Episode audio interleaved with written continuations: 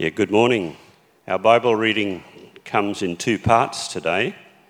Firstly, from Galatians 5 and verses 16 to 25, and then I'll be reading from the letter of John, 1 John chapter 4, verses 7 to 12. Galatians 5. So I say, live by the Spirit, and you will not gratify the desires of the flesh. For the flesh desires what is contrary to the Spirit, and the Spirit what is contrary to the flesh. They are in conflict with each other, so that you are not to do whatever you want. But if you are led by the Spirit, you are not under the law. The acts of the flesh are obvious sexual immorality, impurity and debauchery, idolatry and witchcraft hatred, discord, jealousy, fits of rage, selfish ambition, dissensions, factions, and envy, drunkenness, orgies, and the like. I warn you, as I did before, that those who live like this will not inherit the kingdom of God. But the fruit of the Spirit is love, joy, peace, forbearance, kindness, goodness faithfulness, gentleness, and self control. Against such things there is no law. Those who belong to Christ Jesus have crucified the flesh and its passions and desires. Since we live by the Spirit, let us keep in step with the Spirit. Now from 1 John chapter 4 and verse 7. Dear friends, let us love each other for love comes from God. Everyone who loves has been born of God and knows God. Whoever does not love does not know God because God is love. This is how God showed his love amongst us. He sent his one and only Son into the world that we might live through him. This is love, not that we loved God but that he loved us and sent his Son as an atoning sacrifice for our sins. Dear friends, since God so loved us, we also ought to love one another. No one has ever seen God, but if we love one another, God lives in us and his love is made complete in us. This is the word of the Lord. Good morning. My name is Adam. If uh, we haven't met, I'm part of the team here, and it's great to see you this morning because today we kick off a, a brand new sermon series that we've called A Beautiful Life Cultivating the Fruit of the Spirit. Now, what is it that makes a life beautiful? What makes someone compelling and attractive? Is it the way they look? What they wear, where they live, what they own, their job. I think we'd all admit it goes a little bit deeper than that. That what makes someone truly beautiful, what makes them truly compelling and truly attractive is who they are, their character. The truth is, character is one of the most important things about us. Your character will determine, in large part, the quality of your life. Your job, your relationships, your marriage, your spiritual life. So much hinges on your character, how you conduct yourself. And this is what we're talking about in this series. We're exploring what the Bible calls the fruit of the Spirit. The list of those virtues and characteristics that we just read in Galatians chapter 5. These virtues essentially describe Christian character. Because when you place your faith in Jesus, God places His Spirit in your heart. And God begins to transform you from the inside out. The fruit of love, joy, peace, patience, kindness, goodness, faithfulness, self control they all begin to show on the branches of your life. Now, this list that, that Paul gave us. It describes Christian character, but of course, the list is not exhaustive. For example, Paul does not mention humility or compassion or, or contentment or, or gratitude, which are all an important part of Christian character. Nor is this list kind of like a menu where you can pick and choose which fruit you like and you don't like, which kind of more naturally uh, gravitates towards your inclinations. I mean, did you notice that they're not called the fruits of the Spirit, but rather the fruit of the Spirit?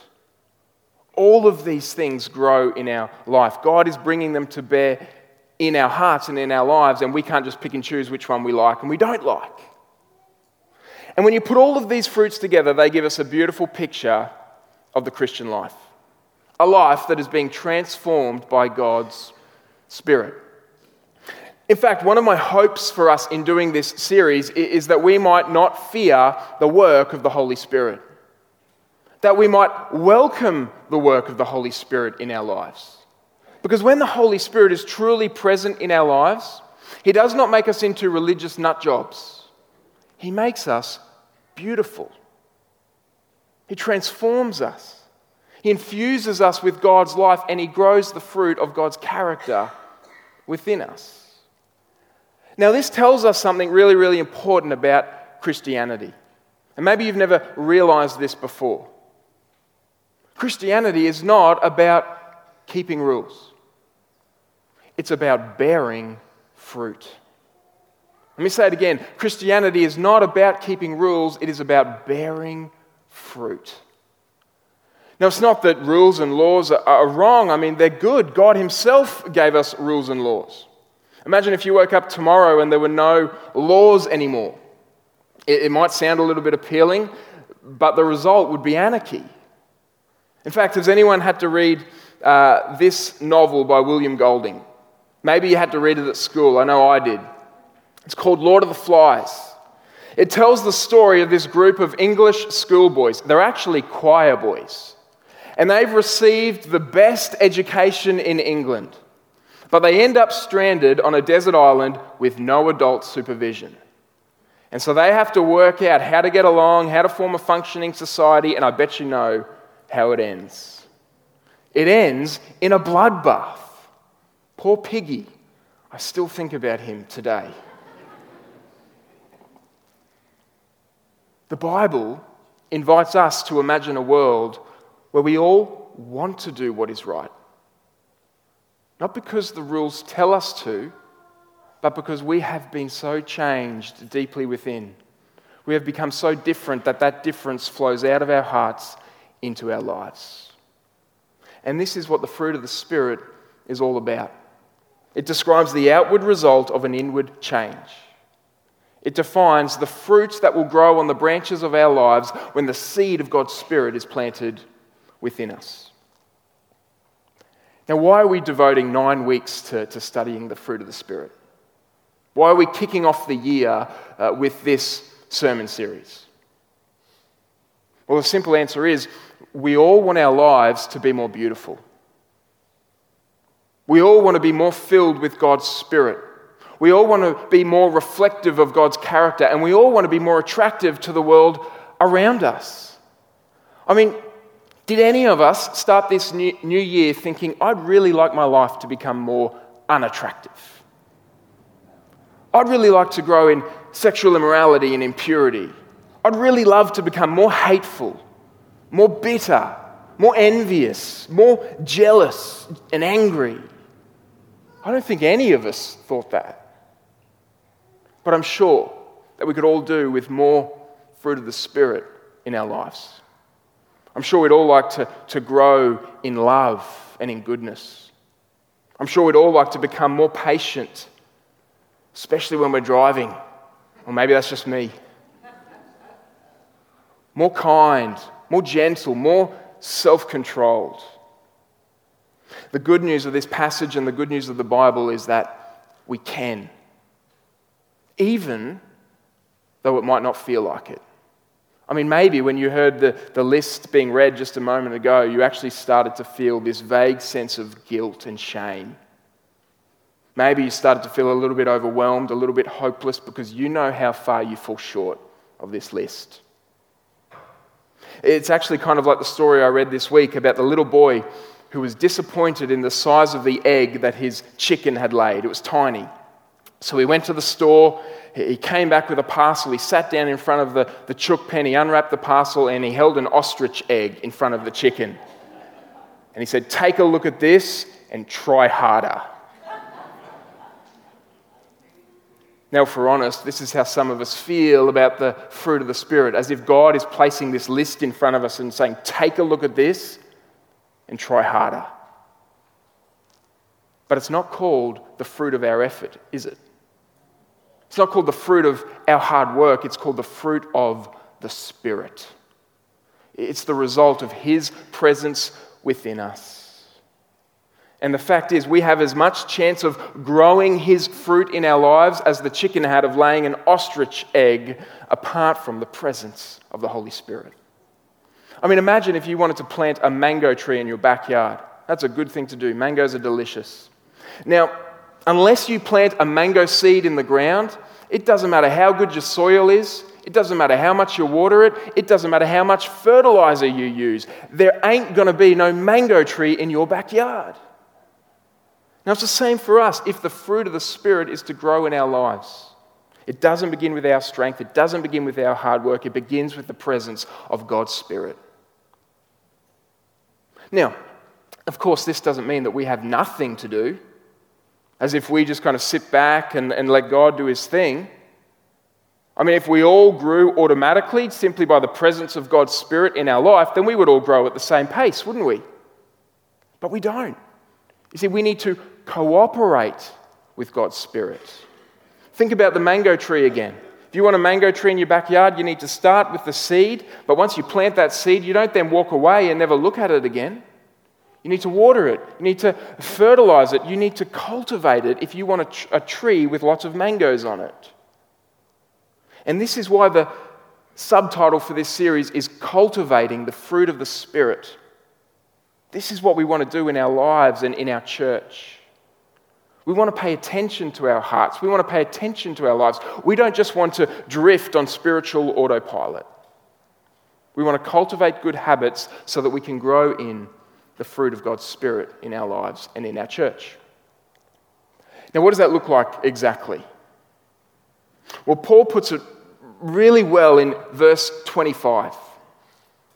He says, Since we live by the Spirit, since we've been made alive by God's Spirit, since we've come to know God, what are we to do?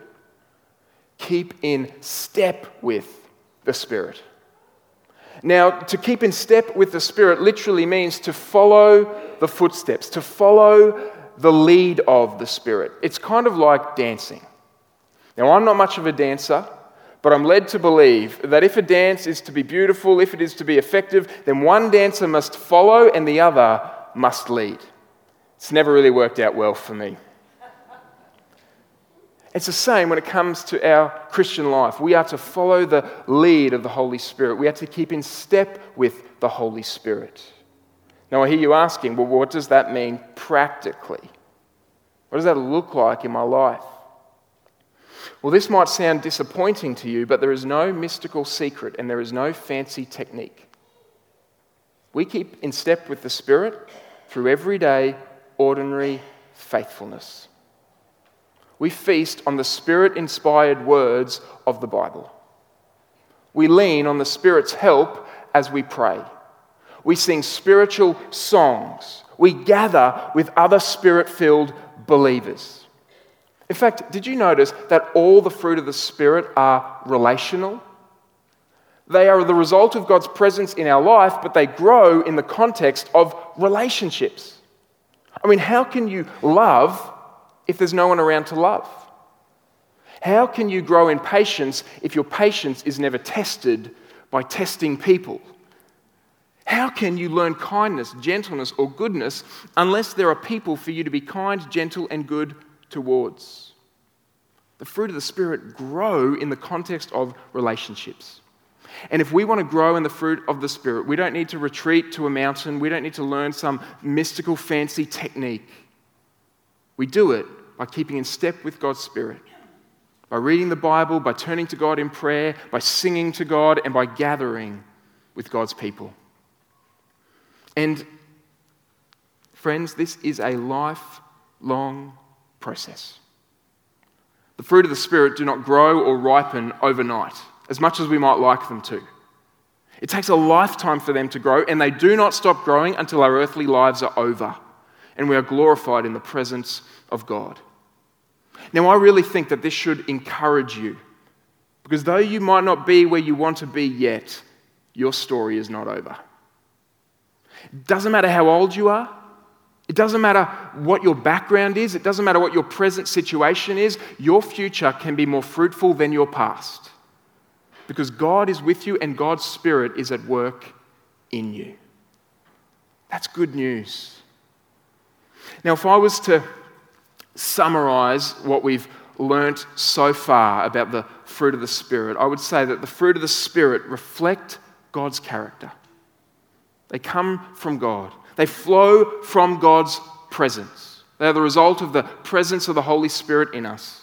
They grow by our cultivation, by our attention, and by us cultivating good habits.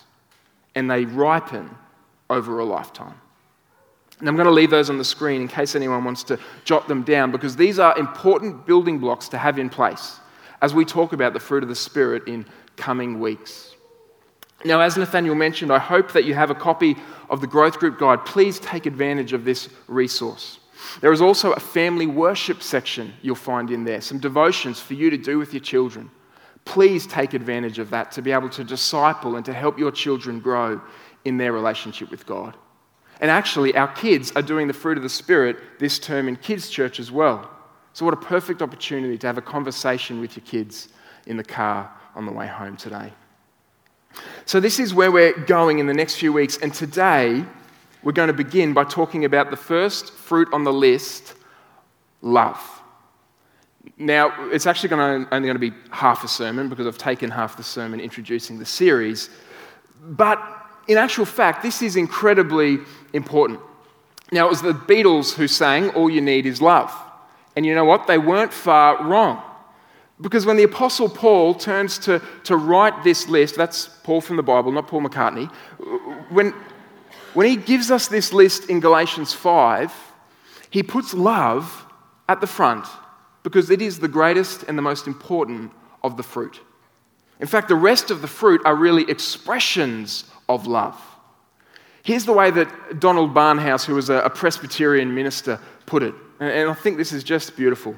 He says, Joy is love singing, peace is love resting, patience is love enduring, kindness is love's truth, goodness is love's character, faithfulness is love's habit, gentleness is love's self forgetfulness, self control is love being the reins.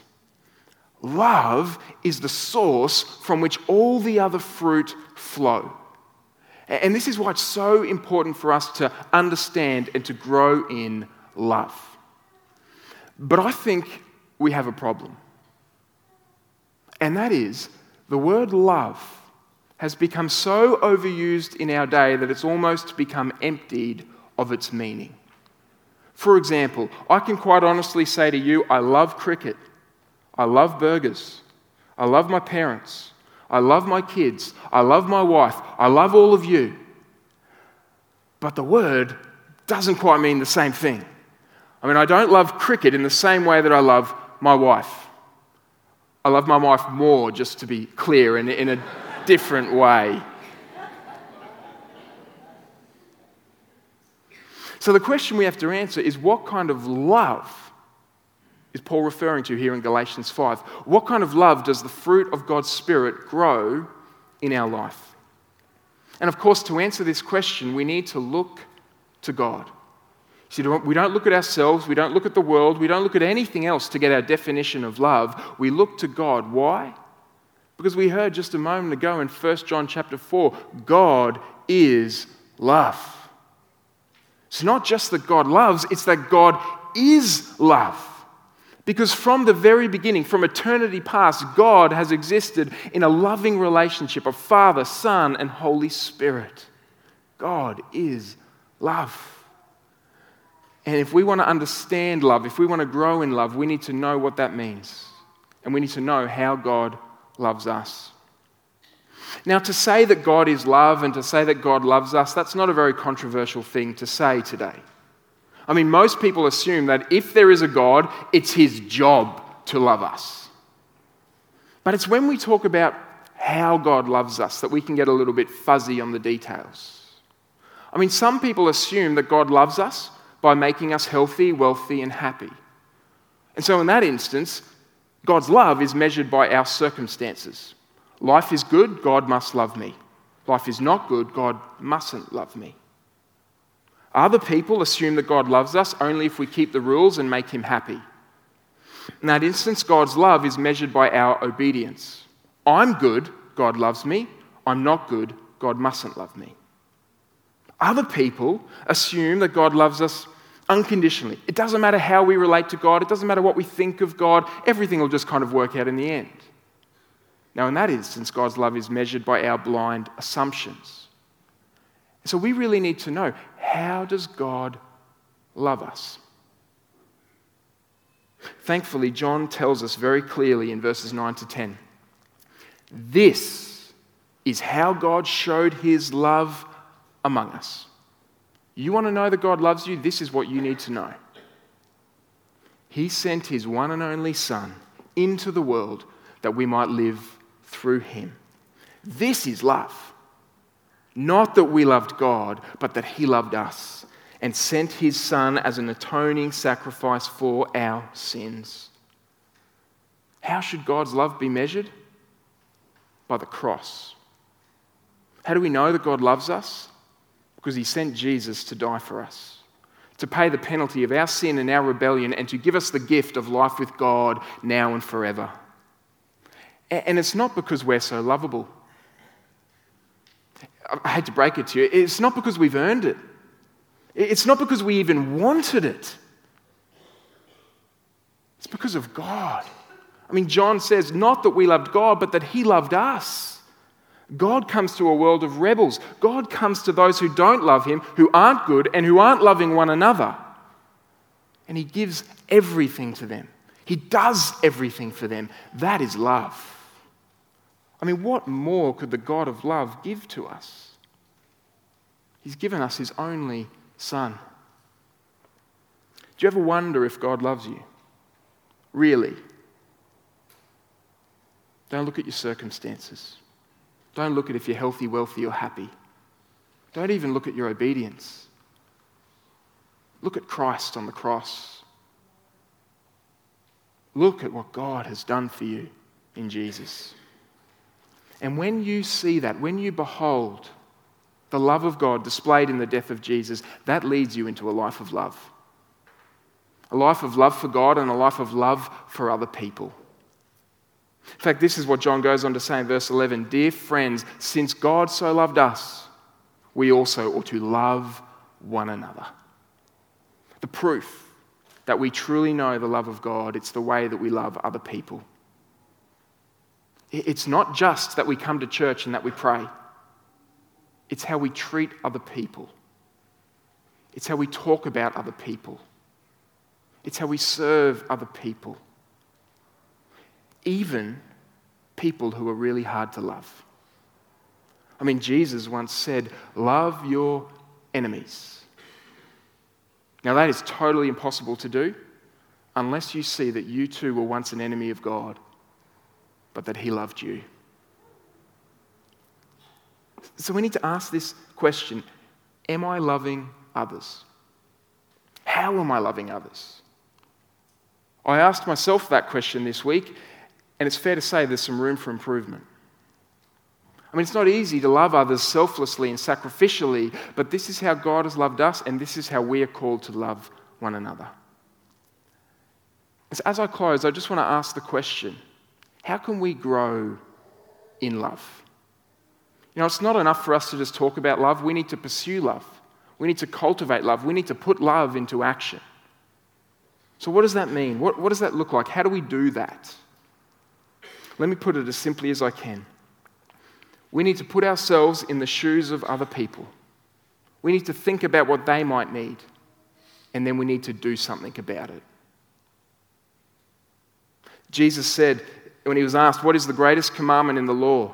He said, Love the Lord your God with all your heart and with all your soul and with all your mind. This is the first and greatest commandment. And the second is like it love your neighbor as yourself. Put yourself in the shoes of other people. Imagine what it would be like to be them, what you would like to receive if you were them, and then do that for them. Give that to them. So, to love others is going to take imagination, it's going to take empathy. Imagine yourself as a refugee to this country. Imagine yourself grieving the loss of a loved one. Imagine yourself as a social outcast. Imagine yourself with a debilitating illness. Imagine yourself with a devastating past. Imagine yourself in financial difficulty.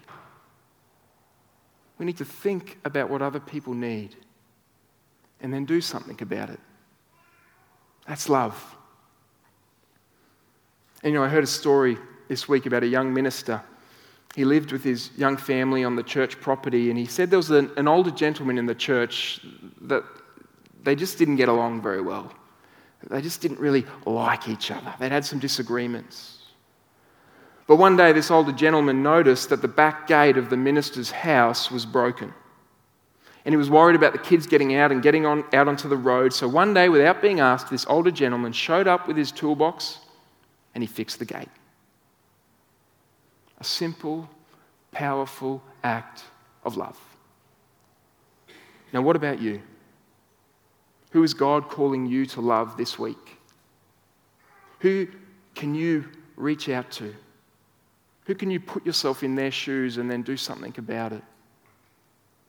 We can't all do everything, but we can all do something. Our God is love. He has loved us in Christ far more than we deserve, and He is calling us to love one another in the same way. And imagine what a witness we would be if we were to all do this together. So let's do it. Let me pray.